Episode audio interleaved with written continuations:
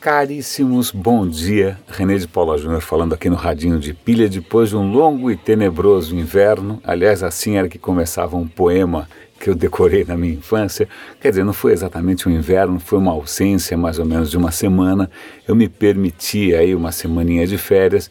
E eu não sei se vocês notaram, não sei se deu para sentir falta ou não, mas eu senti falta sim. E fiquei o tempo todo pensando, mesmo longe daqui, no que, que eu teria para contar quando eu voltasse.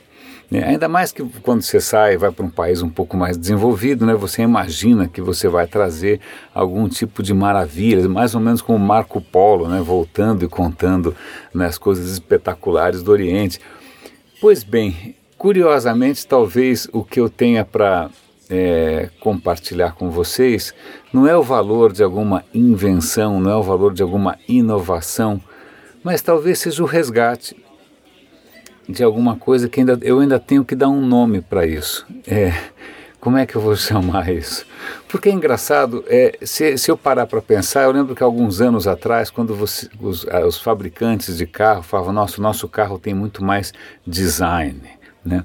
Aí depois o carro começou a pass- passou a ter cada vez mais tecnologia, agora os carros têm cada vez mais inovação, né? Mas o que me interessa é se o carro é bom, simples assim. Não sei se tem, se o design, tanto faz o design, né? Tem carro com design bom, mas o carro é ruim, né? O carro depois de seis meses estraga, ou a assistência é ruim. Ok, alguém vai tentar colocar isso debaixo do grande guarda-chuva da experiência de usuário, bom, seja o que for, mas é, eu estou tentando talvez resgatar uma coisa um pouco mais básica, um pouco mais primária, um pouco mais verdadeira, que é aquilo que realmente é bom. E por que, que eu estou contando isso? Eu lembro quando eu era garotinho e alguém viajava para o exterior, ai, credo, a comida é horrível, esses caras só comem porcaria, cachorro quente, ketchup, é tudo artificial. Aqui no Brasil que é bom, a gente come a comida de verdade, né? O brócolis tem gosto de brócolis, a alface tem gosto de alface, lá a comida não tem gosto de nada. Ok, corta, né? quarenta, cinquenta anos depois. A questão é, é curiosa, eu volto para São Paulo e em São Paulo o que eu acho é comida sem gosto.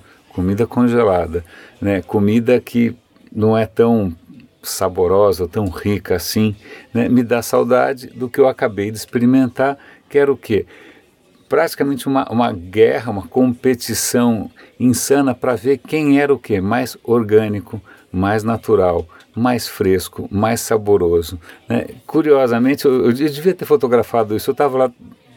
tomando café da manhã no lugar e, putz, iogurte maravilhoso, como você não encontra aqui, frios maravilhosos, como você não encontra aqui, né?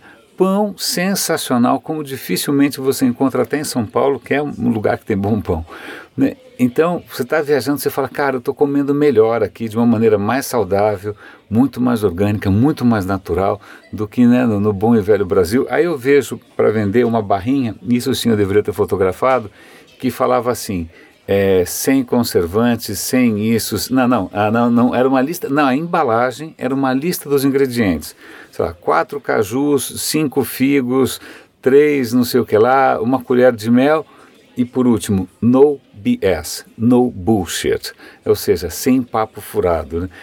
Cara, é a antítese completa do, de tudo, né? Não tinha é, uma foto sensacional da barrinha de cereais, não tinha é, é, uma argumentação sedutora, não, era simplesmente uma lista dos ingredientes orgânicos e sem bullshit, sem papo furado. Cara, para mim, essa é a inovação mais bem-vinda do mundo, que é no bullshit. Achei isso muito legal. Então, fica a dica, então, os nossos, os, os países mais avançados, ao contrário de nós, estão cada vez mais reconhecendo o, o valor de uma vida sem bullshit, uma vida onde você anda a pé, uma vida onde você pode circular pela rua, uma vida onde você pode comprar comida orgânica, muitas vezes produzida regi- localmente ou regionalmente, né? por um preço justo, né? É curioso a gente ter que voltar para o básico, né? Não num país como o nosso, que sempre foi mais bonito por natureza, mas naquele país que a gente de uma certa maneira demonizava. Então, para mim, a maior inovação possível é o no bullshit. Mas é lógico que algumas coisas me chamaram a atenção, e uma delas saiu hoje no Estadão. É, um, uma universidade na Itália está desenvolvendo um exoesqueleto, mas não para se sair voando, correr que nem o ciborgue, né, virar um mutante, não. É simplesmente um exoesqueleto para evitar que idosos caiam. Eu não sei se você tem idosos na família, eu tenho, tive, inclusive a minha avó, é, eu perdi a minha avó justamente por causa deste problema que é queda. Idosos caem. Quando idosos caem, as coisas quebram, e quando as coisas quebram, a qualidade de vida despenca. O cara perde autonomia, muitas vezes ele tem que passar por inúmeras cirurgias, intervenções, próteses. Isso normalmente é, é uma sentença de morte, né? Isso vai, vai não só prejudicar a qualidade de vida, mas muitas vezes vai encurtar a expectativa de vida daquele idoso. Então, o que, que esses caras estão desenvolvendo? É um, exo, é um exoesqueleto relativamente simples, parece, ali só tem uma foto, afinal eu vi isso no jornal impresso, só que o exoesqueleto percebe se o idoso vai tropeçar. Quando ele percebe que o idoso vai cair, ele automaticamente compensa e bota o idoso em equilíbrio de novo. É um sistema super avançado para uma coisa muito simples, parece que ele é fácil de usar, ele não, não tem nenhum truque, é simplesmente para reduzir a queda de idosos. Eu acho isso revolucionário, eu não vejo a hora que isso saia para o mercado, espero que saia a tempo, né, de eu mesmo ficar idoso e não cair à toa, porque eu, já, eu sei o estrago que é, né, os esqueletos estão mais frágeis, a recuperação é mais lenta, então cair para um idoso é realmente muito complexo. Por último, aí sim, uma, uma, uma inovação um pouco mais tradicional.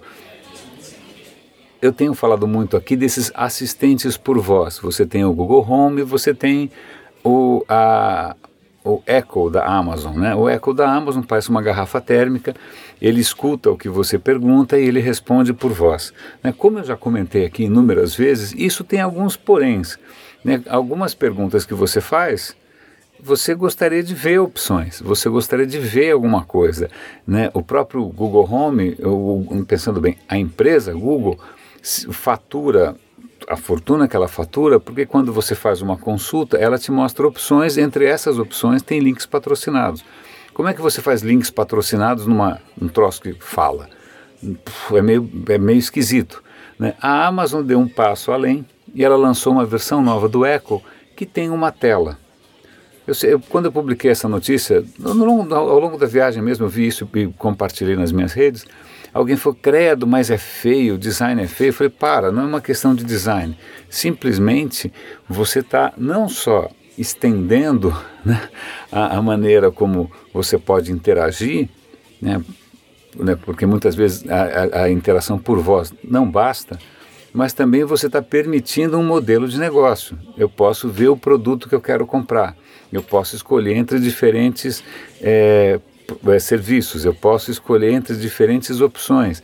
Então, os caras, a Amazon deu um passo além do próprio Google de novo, né, um a zero para a Amazon de novo, é, dando um passo além e numa interação que começa por voz, mas que pode terminar sim numa tela. Eu achei brilhante, eu nunca tinha pensado em comprar um Google Home, uma, um, um, um Echo da Amazon, mas agora que tem essa história da tela, me parece bacana, me parece mais interessante. Então tiro aqui o chapéu para a Amazon de novo. Meus caros, é bom estar de volta, é, hoje é sexta-feira, é fim de semana, vamos ver se no final de semana você resgata aquelas coisas que eu comentei no começo, que não são necessariamente inovadoras, que não necessariamente têm bom design, que não necessariamente são tecnológicas, mas que simplesmente são muito boas. Caríssimos, René de Paula Júnior falando aqui no Radinho de Pilha, grande abraço e eu estava com saudade.